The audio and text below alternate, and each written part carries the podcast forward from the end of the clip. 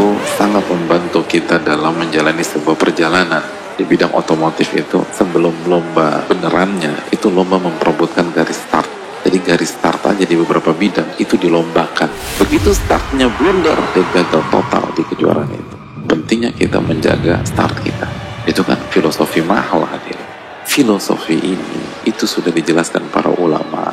Seperti yang dijelaskan Al-Hafidh Ibn Rajab bahwa memaksimalkan bulan Al-Muharram untuk melipat gandakan pahala kita tapi juga untuk membuat start yang bagus di tahun 1445 Hijriah. Dan dari sini kita juga menyadari bahwa amalan yang paling hendaknya kita tekankan adalah mengingat Allah Subhanahu wa taala. Wasabbihuhu bukratan wa dan bertasbihlah berzikirlah di waktu pagi dan di waktu petang. Dan di antara amalan waktu sahur apa? Istighfar. Mohon ampun sama Allah Subhanahu wa taala ulama mengatakan bahwa puasa itu identik dengan zikir karena puasa adalah amalan rahasia. Puasa itu tentang kesabaran puasa itu tentang keikhlasan. Dan orang nggak mungkin ikhlas nggak mungkin sabar kecuali zikirnya itu kuat.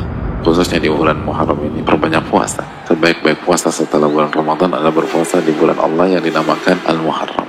Maka jaga fase awal itu dengan mengingat Allah Subhanahu wa taala. Dan jangan lengah karena kelengahan kita di bulan ini dampaknya itu 11 bulan berikut